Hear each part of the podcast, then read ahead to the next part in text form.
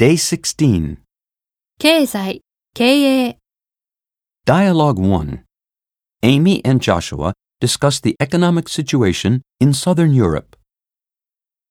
Joshua, could you find some data for me on the pigs? I have to write a report on economic trends. You want to know about pigs? But this company has nothing to do with agriculture. No, silly, PIGS is an acronym. It stands for Portugal, Italy, Greece, and Spain. It's a new word that's been coined to describe the EU members with huge national debts. Their governments didn't adhere to EU guidelines, and now they're in trouble. Even so, the term pigs is no compliment. It must offend a lot of people. I'm surprised it's acceptable. Me too, but it's the word economists use. Anyway, I need to account for this situation. I want to know if these countries can cope with their debts and if they are projected to recover in the near future. If they are indeed adrift, then people will consume less and we will have to cut back on our spending there and advertise less.